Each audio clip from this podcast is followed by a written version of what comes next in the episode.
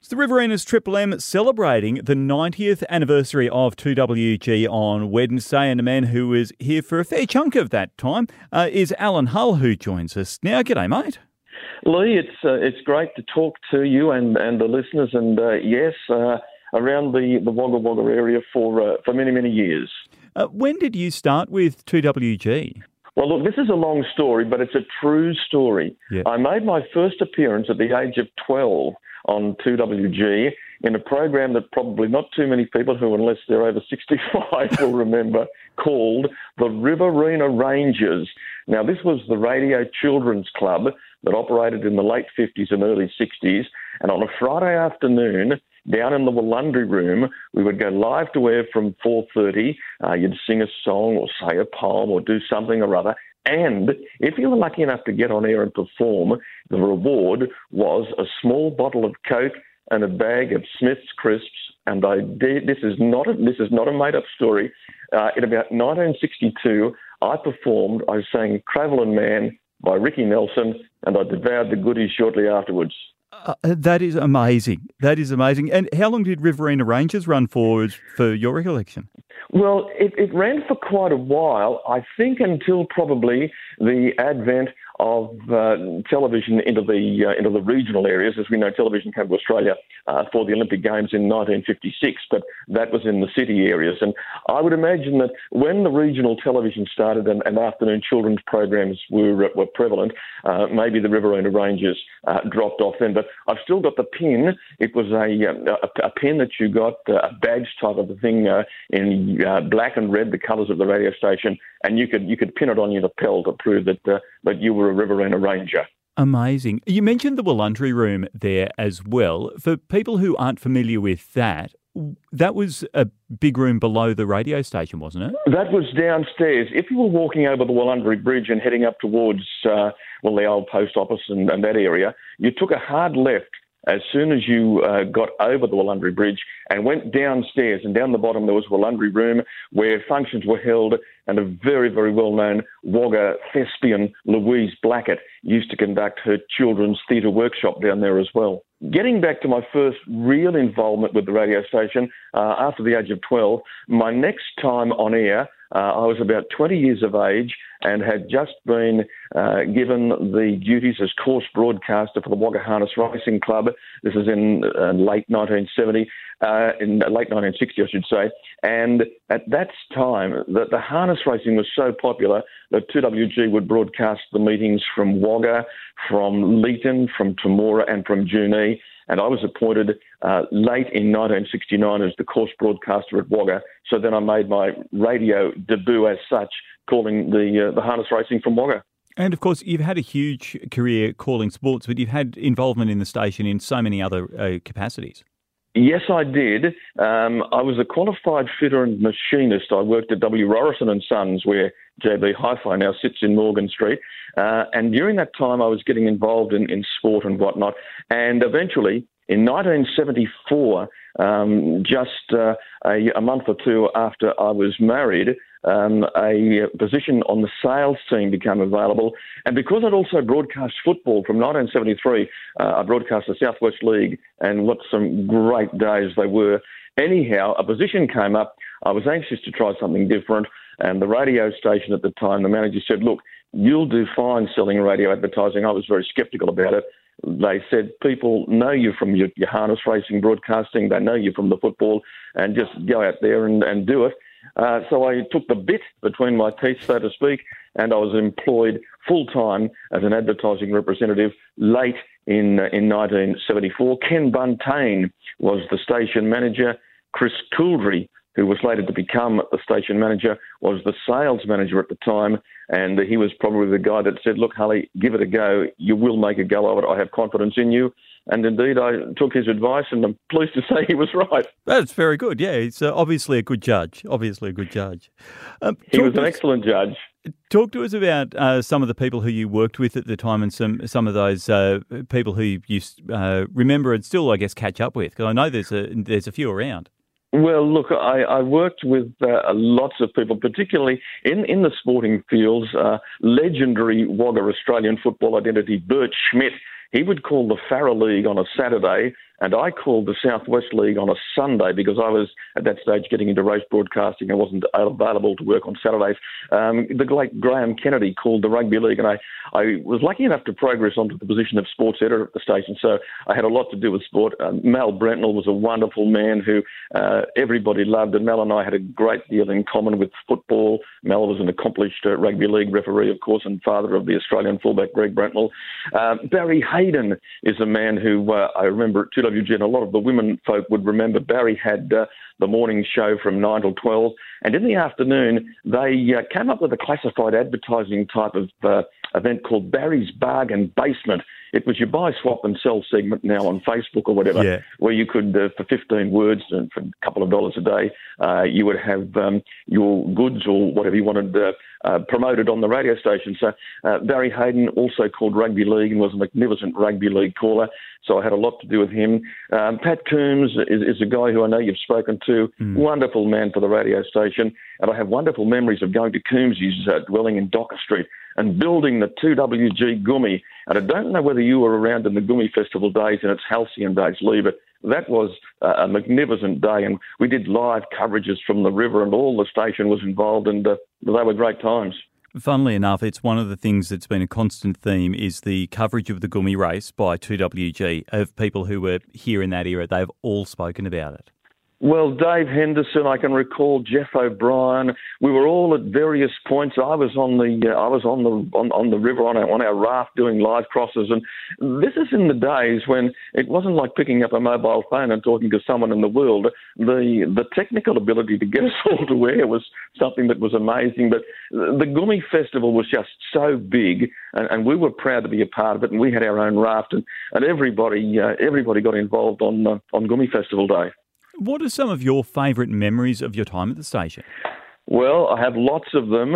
Um, harness racing, as I said, it was so big that uh, the, the station saw fit to uh, allow me to go to four Interdominion carnivals, the greatest trotting event in Australasia or New Zealand. And I called them for Wagga, uh, Wagga exclusively, basically, from Brisbane, from Perth, from New Zealand uh, and also from Melbourne. So great memories of those harness race broadcasting days. My numerous years of calling the Southwest League football and then the Riverina Football League, they were just wonderful days. We covered both the Rugby League, of course, and the Aussie Rules, and uh, and the support that we got from the little outlying areas was phenomenal. The Ariah Parks and the Coolamons and the Grongs and those sort of places just loved you to come along and broadcast their football match. And then another one of my great memories is working alongside the Australian Test captain Bob Simpson when we would call the Tooheys Challenge Cup cricket matches uh, played annually between normally Wagga and Albury. And to sit alongside a former Australian Test captain and be broadcasting the cricket was pretty special for me. And the other big event, of course, was the first and only ever rugby league test played outside of a metropolitan area when the Kangaroos uh, decimated, I think is probably the right word, the, uh, the, the Kumuls from Papua New Guinea who were so gallant and so colourful but just didn't have the class of the Australians. And at Eric Weissel Oval, in the middle of, uh, I think about 1985, I had the privilege of calling Wally Lewis lead the Kangaroos out onto Weissel Oval, and that was a big afternoon. That is amazing. That is amazing. Now we've come across some like memorabilia. I want to say some uh, some parts of the radio station's history in which you were involved, and I just want to ask you about them. One of which is a Christmas record, which we've got, which I will play a little bit of over the course of the uh, next few days. Well, this this was a this was an idea of Ken Boas, who was the breakfast announcer for many many years. Uh, Ken wrote a song called Riverina Christmas, and look, I, I've always been somewhat of a warbler with limited ability, but I, I got to be on it uh, with, with Ian Duff and uh, Rob Jackson, I think. Uh, Pat Coombs, of course, was our musical director, and a group called Legato, who were the resident band at the Wagga Leagues Club. Uh, every Saturday night, they had John Rosengren and David Kennedy. They were the backing group, and we did uh, Riverina Christmas, uh, full of joy and laughter. and I'm not going to sing it for you now because you'll play it later. And on the flip side, on the flip side, I think was Joy to the World and Ian Duff, who was a very, very accomplished singer. He was a singer at a band, Duffy, and uh, he was uh, in Riverina Christmas as well. And the other one we did, which might be not so common, is uh, we did the Wagga You're Calling Me Back, which was a Chris Coolry uh, idea. It was recorded, I think, by by 1901. And on the flip side of Wagga You're Calling Me Back was uh, the Road to. Oh, wow. It's just it, it has been amazing some of the bits and pieces that we've uh, that we've come across over the journey, and it's just like such a huge part of the Riverina, obviously. I've seen some interesting dress up photos as well. The odd party, it looks like it went on. I've got one of you, it looked like you're dressed as Zorro or something similar. Yes, and uh, that was down at the Copacabana, a New Year's Eve affair. Uh, which was a great night out. David Henderson's in that. Chris Coolry is a clown, and I'm going to leave that comment there. uh, uh, Peter, uh, I don't know whether Fiery Marnie might be in there as well. There's, there's, a couple of others. Tony Pritchard certainly is. I think he was a, a Sultan. But I've just got to tell you one little ditty, and I know you interviewed Scott Levi, and, and look, Scott and I were, were pretty good mates uh, uh, over, the, over the course of time. But I think our greatest ever time of enjoyment together was when we performed in Roger Ansell's Christmas pantomime called Cinderella and this was held uh, as the uh, the Christmas function up at the Garden Court, where Simon Terry had some wonderful nights. And uh, as it turned out, that the pantomime was it was a great success. Scotty and I were the two ugly sisters, and I must admit he was much more uglier than I was. But that that was one of the great times we had together. Are there any other stories, memories that you're allowed to and would like to share, either about yourself or about any of the others here at the station? Well, look, I'm going to say that um, one of the interesting things was uh, when one year, uh, at the end of December, we'd almost reached the budget, and David Thistlethwaite was the sales manager at the time, and we came up with the idea, or he did, that if we were to work midnight to dawn, this is when the station traditionally closed the transmission at midnight. This said, if we worked through midnight to dawn, we could generate enough revenue to get the budget for December, which would be a nice thing to do and keep those above us happy. Um, we didn't want to ask the announcers to work the shift, so it turned out that David Thistlethwaite and Alan Hull put on the Hully and Thistle Midnight to Dawn request show. Our wives and a couple of the uh, lady staff came in and took the phone calls, and the Hully and Thistle Midnight to Dawn request show was so popular that I think it went for the next three years. it's amazing how these things are born in radio and they stay. I've got to also mention, I suppose, one of my, my great memories. Uh, in those days, we're, we're, looking at the 80s and whatnot, uh, we would we would broadcast the Anzac Day March, and uh, I was uh, uh, given the opportunity to do that. And and one of my great my great sayings is um, it's it's it's 11 o'clock on on Anzac Day. And as you might be aware, Lee, uh, in the olden days, as such that if you stop transmission for more than 30 to 40 seconds and silence came on, well, the automatic program had come on. Yeah. So it's 11 o'clock, and of course, there's the, the minute's silence and remembrance for Anzac Day. And I'm standing on top of the council chambers opposite the, the cenotaph looking down, and I realised that I've got to do the whispering Ted Lowe and keep talking or the automatic program will come blaring in over the top. So uh, I, am looking across at the, the hushed crowd, and the cenotaph, and heads bowed, and it, is a, special morning, and, it is a very important moment. And, and I've got to say something, and I've said, well, it's a very, very moving scene out there now, in the fact that nothing is moving at all. Fantastic. And one so that was that was one of them, and another very interesting one that Peter Marnie, uh, the great news uh, editor and uh, Wagga legend, uh, mentioned was, of course, that uh, initially there was a, the Junee to Wagga Marathon was run, uh, and the marathon started at Junee, and they came into Wagga, and I'd gone out early in the morning as the sports guy and, and covered the race. Anyway, we get back to the finish of the marathon down near the the RSL Club in Dob Street, and I'm I'm interviewing the winner, and there are people all around. And suddenly, there's two dogs came along and started to have a fight in the background. well, these two barking dogs completely overran whatever I might have been saying to the guy who'd won the race. And it, it really did sound extremely funny for this guy who'd just run the 42 kilometres or the 26 miles of the uh, Junee to Wagga Marathon. He's huffing and puffing. I'm trying to conduct the interview with him, and two dogs are having a whale of a fight not more than five metres away. Just amazing. And live radio at its absolute finest.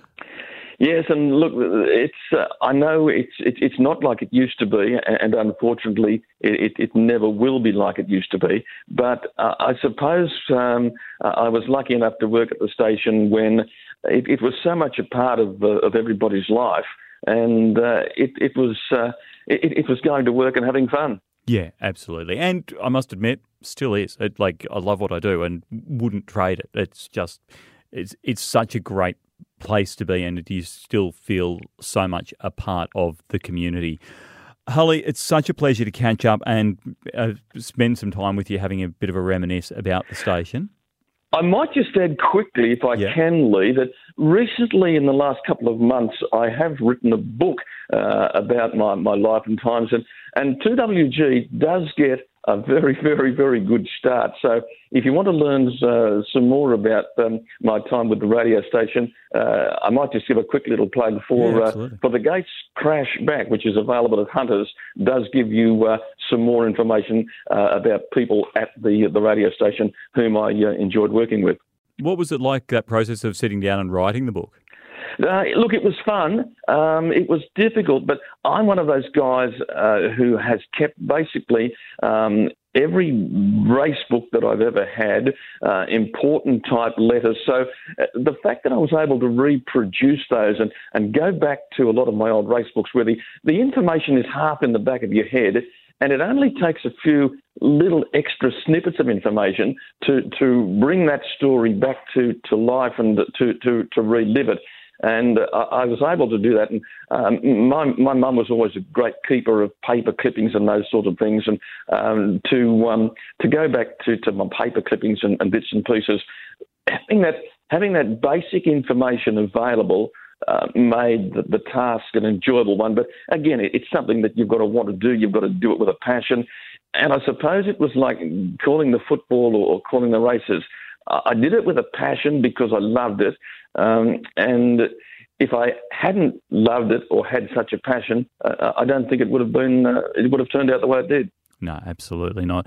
Alan, it's been such a pleasure to catch up this morning. And as I said, hear, hear the stories of 2WG and uh, bring that history to life a little bit. I love the Riverina Rangers. We might have a Riverina Rangers reunion at some point in the not too distant future as well. And um, we look forward to catching up with you in the not too distant future.